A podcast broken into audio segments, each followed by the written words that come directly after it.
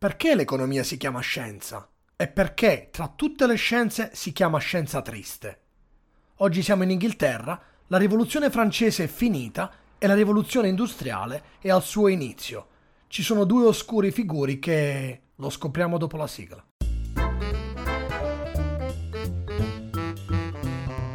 Economia per tutti. Conversazioni inclinate tra Milano e Manchester con Massimo Labate e l'Alieno Gentile. Allora, prendo la parola io da Milano oggi perché eh, a Manchester ci sei, ci sei Max? No, no. Ok.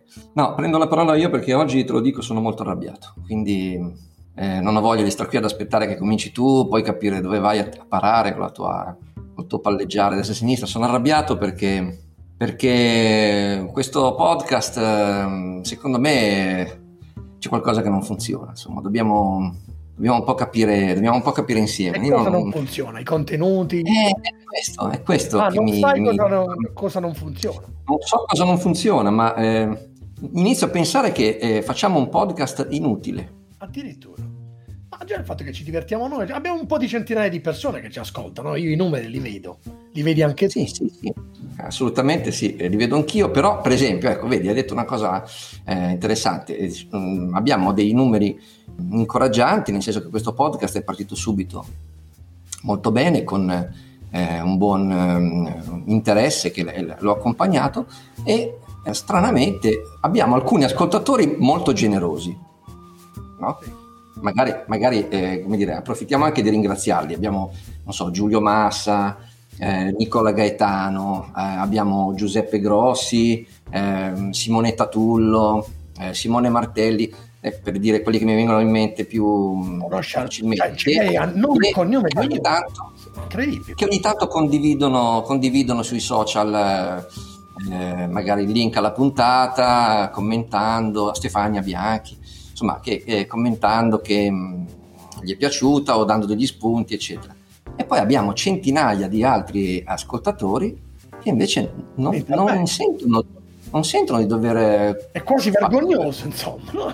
Ma no, quasi vergognoso, ma scusami, con tutta l'offerta che c'è e tutti i, i, i post che si leggono, leggete qui, ascoltate qua, eccetera, che molti fanno, se i nostri ascoltatori non si sentono di rilanciare i nostri contenuti, dobbiamo chiederci eh, che, che, razza di qualità, che razza di qualità stiamo dando. Secondo me è molto bassa, al di là della generosità di alcuni che... Allora, devo eh... intervenire, caro Alieno, voi dov- dovete sapere una cosa, io sono quello della comunicazione e lui è quello dei contenuti. Sulla comunicazione, sul marketing, l'Alieno, nonostante è uno che comunichi poi bene, eh, quando parla di queste persone parla essenzialmente di Twitter, perché noi viviamo in quella bolla, entrambi, anzi lui è una star su Twitter, anche sugli altri social, ma su Twitter è una star e quindi pensa che il mondo finisca lì. In realtà il signor Alieno Gentile non sa che invece i podcast hanno bisogno di tempo, hanno bisogno di marketing, perché ogni giorno la gente, come ascolta Economia per Tutti, potrebbe ascoltare il podcast del New York Times. Ora, non sono uno che pecca in ego, però il New York Times, voglio dire, uno che ascolta il New York Times magari ha tempo... utilizza il tempo meglio rispetto a due vagabondi come noi che stanno qui e che parlano dell'inflazione, di Game of Thrones, di queste cose. Quindi lui pensa che i risultati debbano arrivare. A proposito, comunque ha ragione, abbiamo bisogno del vostro supporto, abbiamo bisogno di sapere cosa vi piace, cosa non vi piace, quindi ci dovete contattare, dovete fare in modo di, di dirci poi se vogliamo parlare di, di un qualcosa o ris- rispetto a un altro. E andiamo, siamo già passati tre minuti, vogliamo passare all'argomento di oggi che hai proposto tu e sul quale sono terrorizzato? Vai. Ma perché devi essere terrorizzato? Perché non so assolutamente nulla, ho provato a documentarmi e uscivano tendine, c'erano, ci potevano essere esami universitari, da, da, probabilmente ci sono. No, vabbè, ma allora sì, no, ma io voglio, allora oggi vorrei giocare un pochettino, perché, allora, come ho detto qualche puntata fa, secondo me uno degli spunti più interessanti eh, nel cercare di capire le cose è andare a studiare un po' di storia. E l'economia ha una storia relativamente breve, nel senso che l'economia classica è nata alla fine del Settecento, inizio dell'Ottocento. Quindi possiamo anche dire, dedicarci a, a qualche personaggio notabile. A me piacerebbe fare delle puntate dove ne prendiamo due alla volta. E li mettiamo a paragone. e li mettiamo, bah, sì, a paragone, o comunque li, li facciamo lavorare insieme, vediamo un po'. Mi piace. Eh, oggi, oggi io volevo parlare di quei due eh, soggetti che sono responsabili del fatto che l'economia è definita la scienza triste. Ah, non sapevo. In, in particolare, uno è colpevole del fatto che, che sia considerata triste. E l'altro? Perché era veramente, era veramente un soggetto lugubre, adesso poi, poi ne parliamo. E l'altro è colpevole del fatto che l'economia venga eh, definita scienza, che insomma il tema è dibattuto, poi dopo anche qua andiamo un po'. Fuori nomi. Allora, il primo si chiama Thomas Malthus. Thomas Robert Malthus, ti correggo, ho studiato. Bravo. Che era una, un economista inglese e che... sostanzialmente, adesso poi se una voglia si va a leggere le, le, le cose, le, le, certo, ci vogliono eh, anzi chiamano, no? il, suo, il suo testo, diciamo, di riferimento si intitola Saggio sul principio di popolazione, fu scritto nel millesettecentonovantotto, quindi se una voglia se lo va a cercare, magari poi mettiamo il link, non so se, sì, senz'altro ci sarà la pubblicazione su, su qualche negozio online, libreria online, insomma. No, dicevo, eh, allora Malthus sosteneva sostanzialmente che le persone, la popolazione riproducendosi cre- cresce geometricamente, mentre essendo la Terra una quantità definita, la produzione di cibo cresce aritmeticamente. E quindi il problema del mondo era la crescita demografica. La soluzione ai problemi del mondo erano le guerre, le malattie. Fatemelo, tu pensi... figli. Sarebbe stato contentissimo con questa pandemia. Ma infatti, allora, per carità, poi ognuno è figlio del suo tempo, quindi la cosa drammatica è che ci sono persone oggi che la pensano ancora, io sento, insomma, persone oggi che la pensano ancora così, che dicono che eh, chi non ha eh, la capacità economica non dovrebbe fare figli o andrebbe addirittura, eh, gli andrebbe impedito di, di procreare, eccetera. È anche vero che però se uno ne fa dieci di figli e guadagna mille euro al mese… Anche lì. Sì, però abbiamo, abbiamo anche imparato, e tu di recente hai letto Factfulness, quindi hai, hai anche un supporto, come dire, eh, di, nozionistico di questa cosa. Abbiamo imparato che non è che uno diventa ricco perché si riproduce, ma tante volte si riproduce perché, eh, scusami, diventa povero eh, perché si riproduce, ma eh, tante volte si riproduce perché è povero e, e quindi avere i figli significa creare manodopera familiare, creare sussistenza per quando sarà anziano eh, e abbiamo visto su base aggregata che in realtà quanto più il tenore di vita di una popolazione cresce e tanto più cala l'indice di riproduzione, diciamo, no? Quindi, cioè, ma... si, tende a fare, si tende a fare meno figli quando, quando la mortalità infantile si abbassa, no? Perché se viceversa dei, dei figli che metti al mondo eh, ne sopravvivono al trenta per cento, sei portato a farne di più per far sì che qualcuno arrivi all'età adulta, no?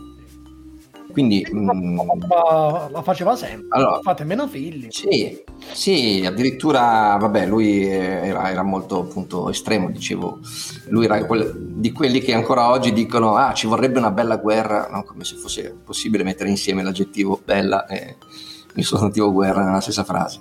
Però lui, diciamo, come dicevo, do un po' di alibi per il tempo, magari poi, magari poi parliamo un attimo dei tempi in cui vivevano questi, esatto, questi tizi. E infatti l'economia poi, da quelle cose che sono andate a vedere, era poi legata a quel tempo, il grano, le, le, era, una, era, certo. c'era, era l'inizio della, della rivoluzione industriale, quello partiva da... Eh sì, a cavallo, a cavallo degli anni della rivoluzione industriale, ma soprattutto gli anni successivi alla rivoluzione francese. Esatto, tra l'altro. Però aspetta, ah, va, aspetta che ci arriviamo. Ci arriviamo, dobbiamo ancora svelare l'altro, eh.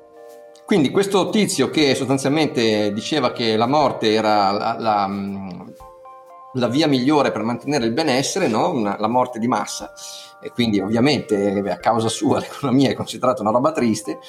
A questo simpatico signore si abbina un altro economista, eh, diciamo inglese, anche se poi lui era di origine portoghese, ha vissuto parecchio in Olanda e quindi eh, eh, era, era un... Di... Era, era un marrano, cioè un ebreo che aveva rinnegato la fede ebraica perché la sua famiglia, insomma, per, per difendersi dai pogrom si era ehm, convertita, però in, in realtà praticava l'ebraismo di nascosto. Stiamo parlando di David Ricardo, o, o David, no, David, direi, David Ricardo. David, se vogliamo far presente le sue origini, insomma, ebraiche. Sì, esatto. Poi inglese, probabilmente lo chiamavano David. Mm-hmm. Eh, anche, di, anche di lui, diciamo, il suo testo di riferimento, che è Principi di economia politica e dell'imposta, un testo del milleottocentodiciassette, e che aveva la pretesa di, in un certo qual modo, disegnare un modello economico che doveva descrivere la realtà. E tutto questo in realtà, come dire, nega, così come Malthus negava sostanzialmente lo sviluppo tecnologico, no? Cioè l'idea che la crescita del cibo non potesse seguire la, la crescita della popolazione era sostanzialmente la negazione che ci potesse essere eh, la capacità di inventiva, no? che, che ci permetteva di eh, elaborare le risorse eh, in maniera più produttiva eh, col passare del tempo.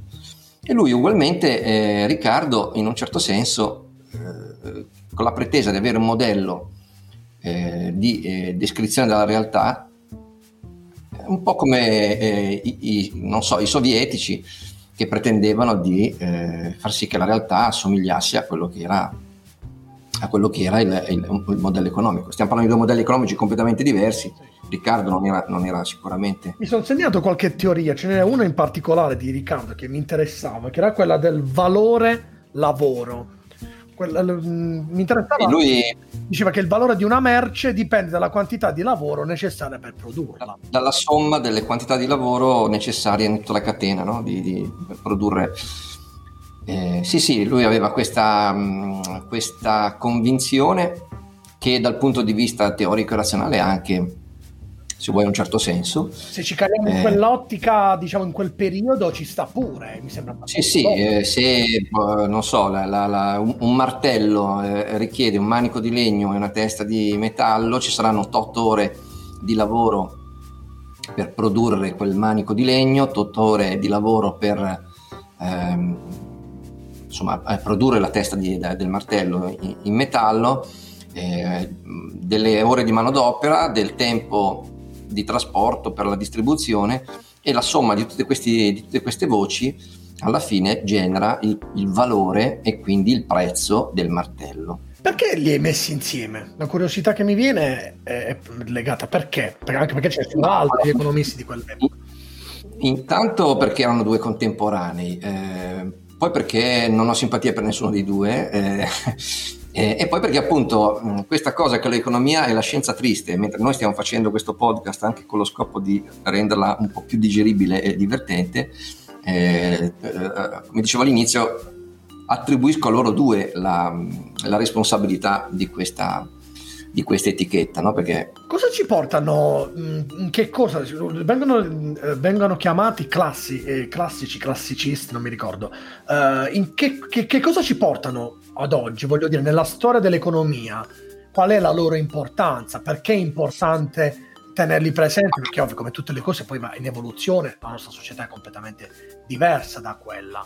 Ma per, per un percorso allora, generale. Questa, questa è una bella domanda, perché ehm, tante volte si sente tifosi delle singole teorie economiche ehm, rigettare eh, anche con sdegno teorie di altri economisti, no? Invece quello che dobbiamo sforzarci sempre di ricordare è che ogni teoria economica eh, in realtà eh, è una lavorazione, è una elaborazione delle precedenti. Quindi il fatto che eh, Riccardo e, e Malthus siano venuti eh, diciamo tra i primi mh, significa semplicemente che sulla base del loro lavoro eh, anche sulla base del loro lavoro eh, vengono le, come dire, le elucubrazioni successive, così come Marx ha lavorato sulla ricchezza delle nazioni di Adam Smith, cioè, non è che l'ha, l'ha rigettato, ha, ha, ha cercato di elaborare eh, a suo modo, no? Eh, questo è un concetto che mi piace e che magari potremo affrontare quando arriveremo a Keynes, su cui eh, ancora oggi keynesiani, neokeynesiani, vedo che c'è tanta eh, forse disinformazione o comunque un modo diverso di approcciarci, ma non voglio andare fuori tema. Sempre secondo me, più che disinformazione, c'è tanta semplificazione, semplificazione. Anche, su, anche su Adam Smith eh, e, e molti riducono Adam Smith alla mano invisibile, no? E E invece probabilmente chi lo fa non ha mai letto neanche eh, per intero o, o insomma le sue, le sue teorie, quindi va dietro un po' a questa, a questa etichetta e, e si limita come se fosse un becero, come dire, applicatore di libero mercato eh, senza regole. Quando ecco, ma questo mi fa pensare che non solo nell'economia, un po' dappertutto accade che mi viene da pensare eh, all'opera di Nietzsche, che è stata presa come eh, quasi l'ideologia, l'inizio dell'ideologia nazista. In realtà non è, assolut- non è assolutamente quella, eh, dipende come la leggi, o come tante altre cose, o come la lettura di qualsiasi eh. altro testo. Quindi è un po' come la leggi e come la vuoi interpretare. Al di là, su, no, soprattutto su, se la leggi, se la leggi a, a parte quello, sì. come, come, come dicevo, tante volte succede che grandi pubblicazioni di grande, di grande impatto eh, trovano delle riduzioni, delle, delle etichette, in questi casi come appunto La mano invisibile per Adam Smith, eh, e poi alla fine eh, anche la critica eh, si, si, si concentra tutta su eh, semplicemente l'etichetta, come se il particolare rappresentasse il tutto. Vabbè, questa è un po' l'epoca della semplificazione, delle cose rapide, quindi si perde eh, la, un po' la, verticali, la verticalità degli argomenti, cioè il fatto di andare poi specificatamente su quell'argomento. Rimanendo a Riccardo, io qualche appunto me lo sono preso, però ripeto, è vastissimo il suo contributo. Intanto lui dal punto di vista storico, questo mi piace, era contrario al protezionismo. Uh, all'epoca c'era, era, c'era, c'era le Corn Laws, le cosiddette Corn Laws, e lui uh, era uh, contrario, quindi questo aspetto mi piace. Ma c'era un altro, c'è il modello ricardiano sulla produttività relativa del lavoro tra paesi, che determinano differenza nella specializzazione produttiva e conducono uh, a guadagni negli scambi. Stavo iniziando a leggere una cosa del genere, poi mi sono un po' perso perché era un po' complesso, rispetto al fatto che una nazione può essere specializzata in un, in un fare qualcosa e un'altra nazione è specializzata in un'altra, e quindi l'idea di scambiarsi, questo lo vedevo abbastanza moderno come cosa, quasi l'inizio sì, sì, allora... del concetto di globalizzazione. Proprio... La, sua, la sua teoria, diciamo, una di quelle che l'ha reso più celebre è questa che stai, diciamo, enunciando tu, che è quella del vantaggio comparato, no? Che è un'elaborazione di, di un ragionamento fatto da Adam Smith, che eh, diceva: se ciascuno si specializza in quello che sa fare bene, la società eh, alla fine ne ha un beneficio, no? Perché eh, invece che cercare di eh, ciascuno fare un po' tutto e quindi fare le cose che sa fare bene e sa fare male, se ognuno sa, se ognuno fa ciò che Eh, sa fare meglio, eh, intanto si specializza sempre più e migliora eh, in quello che fa, e, e comunque la produttività eh, aggregata è, è migliore, no? Allora, quello che dice Riccardo è che ehm, lui fa un esempio con Portogallo e Inghilterra, no? Adesso non ricordo se le merci fossero il vino e i vestiti, ma insomma mh, non è che abbia molta importanza. Lui, lui diceva: Eh, se un paese fosse più bravo nella produzione di vino e l'altro più bravo nella produzione di vestiti, ovviamente eh, uno si dedica all'uno, l'altro si dedica all'altro e poi se li scambiano, no? In questo senso lui era assolutamente aperto al libero mercato.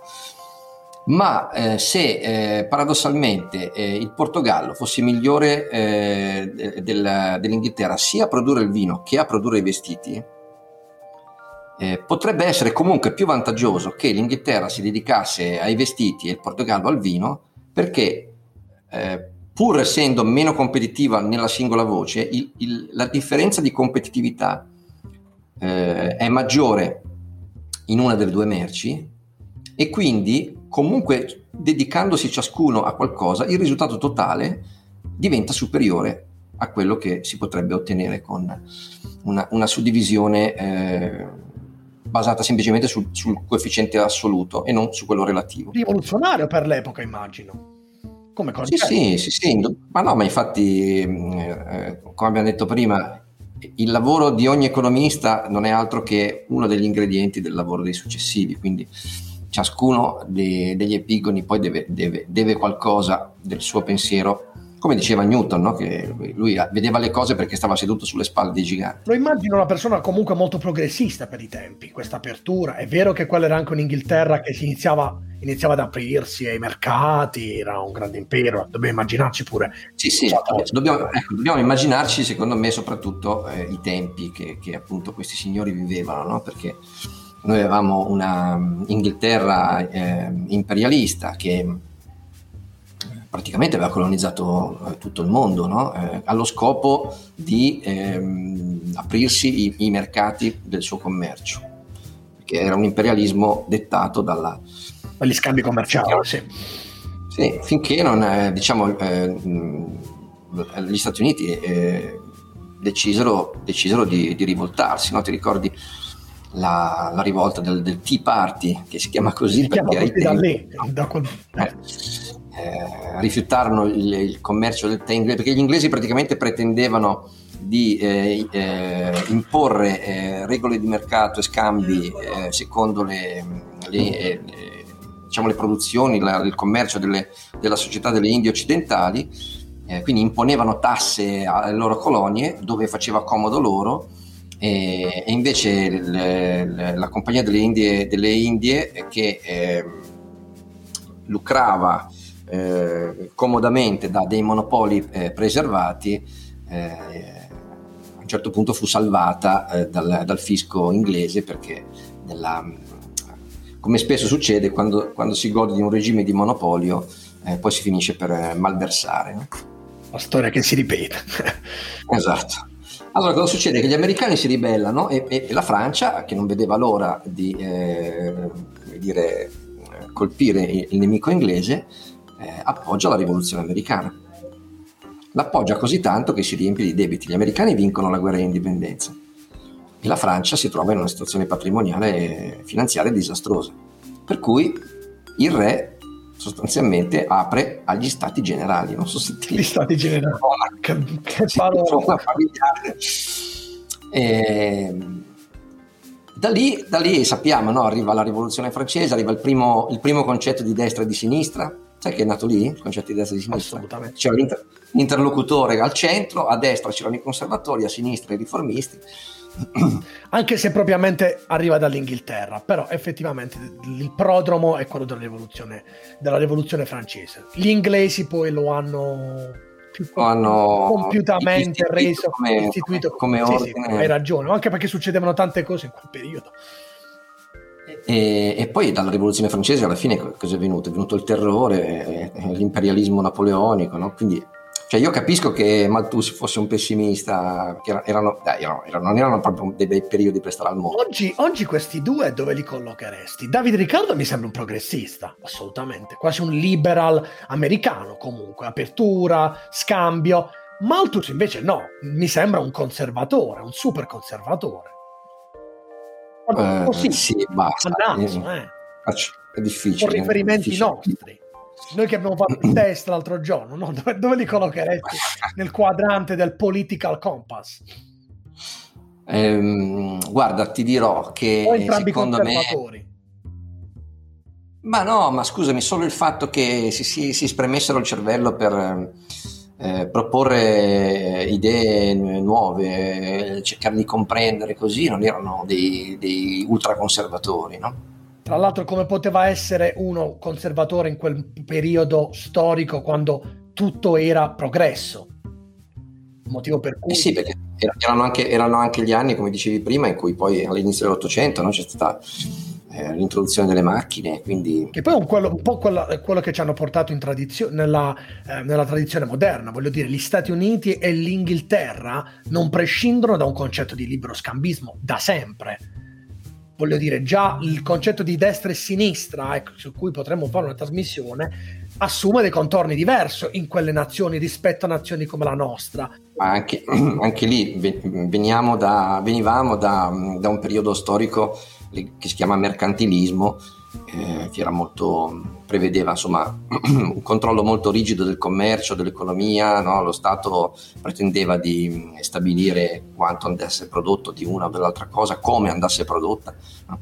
Quindi ehm, eh, scoperti i benefici del libero mercato, della libera iniziativa, della libera formazione dei prezzi, eccetera, eh, è chiaro che ci fu una fase anche di sbornia, se vuoi. Di, di... Ma, ma queste teorie, le teorie di, di entrambi, rimangono tuttora nel patrimonio delle teorie? Cioè, da ignorante dico che mentre nella filosofia eh, tutti quanti, voglio dire, un aristotelico rimane un aristotelico, un eh, Platone Platone, anche se poi dopo anche lì gli altri pensatori hanno arricchito quel pensiero. Queste teorie economiche, ho visto anche formule matematiche, hanno ancora una loro validità oppure ma no, no, cioè, superate completamente? Ma, ma cioè diciamo eh, tu non, non avresti mai avuto Aristotele senza Platone, non avresti mai avuto Platone senza Socrate, eh, forse non avresti avuto Kant senza Aristotele. Quindi il loro beneficio eh. è che loro sono il mattone precedente di quello che è venuto sopra. Esatto. Esatto. È venuto... Poi, poi è, è, è palese che ormai, cioè, quello che loro hanno teorizzato è, è negato dalle evidenze, è superato dalla storia, è raffinato da delle teorie molto più elaborate e migliori successive. Questo, eh, però insomma eh, comunque hanno tracciato un solco, no? E quindi eh, gli altri poi hanno lavorato in quel solco, hanno migliorato nettamente la qualità del, del loro pensiero, insomma. Bene, che altro dire? È una trasmissione particolare con spazi storici. Vuoi aggiungere altro? Io non saprei che chiederti, perché no. Mi verrebbe poi di, di, di passare a qualche altra teoria e non ci arrivo, perché dovrei stare eh, settimane per poterlo studiare e magari mi hai anche detto non ne vale la pena a questo punto perché è stato superato dal tempo. Però hai detto bene, comunque sono diciamo, pezzi di storia che ci hanno portato. Ne, ne può valer la pena se hai la voglia di poi seguire i successivi, no? E quindi fare lo stesso approfondimento dopo. Chiaro che eh, conoscere bene le basi, eh, al, al primo anno di filosofia al liceo si studiano Anassimene, Anassimandro, Protagora e Gorgia, no? E, e questi primi filosofi che poi delle loro teorie oggi rimane, rimane molto poco, però se vuoi capire meglio il pensiero di, dei più importanti devi prima conoscere devi prima conoscere anche quelli. Certo. Insomma, Riccardo è, è come dire, poco conosciuto, però la sua, la sua influenza credo che sia eh, indiscutibile. C'è qualcuno, se una... vogliamo unirli a, quello che, a quelli che vengono dopo, c'è qualcuno che riprende il pensiero di Riccardo che è famoso o per avversione, magari per uh, contrapposizione, oppure no? No, no, no. Cioè, è, è, è un lavoro base che, su cui hanno lavorato gli, gli altri, altri, però non c'è, non, non c'è, non c'è un, un, un, un, qualcuno che abbia si sia contrapposto in maniera così. Ok, io faccio sempre il paragone con cose che magari conosco tantino me, tantino me, l'heghelismo rispetto al kantismo, cioè cose che anzi sono vanno anche un po' in contrapposizione, ma anche un po' in evoluzione, perché si passa da un periodo all'altro. Sembrava che era la stessa. Senti, ma, ma secondo te, secondo te fare questa puntata alla fine è stato utile o no? Lo sapremo quando, quando vedremo i numeri e quando avremo i feedback da parte delle, dei nostri ascoltatori. Vi ricordo che c'è la possibilità di farlo. Veniteci a trovare sugli spazi social, eh, mandateci un messaggio. Dobbiamo mettere un indirizzo email a qualche parte. Siamo proprio due sgarruppati, un, un'email, una, un indirizzo di ah, no, ma noi de- deleghiamo, deleghiamo tutto alla noi facciamo dire, all'intelligenza post, all'iniziativa delle persone che vengono qui, non si preparano nulla e poi pensiamo di, di raggiungere vette incredibili. Ci metteremo un po' più uh, di impegno per poter costruire meglio questo podcast, che devo dire grazie a, al seguito de, dell'Alieno Gentile ha già una bella uh, fan base uh, su cui uh, su cui poggiarsi. Ti è piaciuta questa puntata? L'hai proposta tu, quindi tocca a te. Sì, no, mi, allora, mi, mi piace l'idea di mettere ogni tanto eh, una, mh, come dire, una puntata in cui affrontiamo un pezzo di storia, magari la portiamo avanti cercando di rispettare anche un po' la cronologia, eh, però un po', nel senso che per esempio Adam Smith viene prima di questi due, ma lo, lo, lo tratteremo lo, lo trattiamo, trattiamo meglio. Infatti questi due li abbiamo portati un po' così, poi ce ne sono tanti altri che forse avranno ancora più interesse perché se ne discute ancora oggi e vediamo come va. uh, Alieno, è stato un piacere come sempre. Da Manchester è tutto, anche da Milano è tutto. A lunedì prossimo, ciao a tutti. A lunedì. Ciao. Ciao a tutti. Economia per tutti. Conversazioni inclinate tra Milano e Manchester con Massimo Labate e l'Alieno Gentile.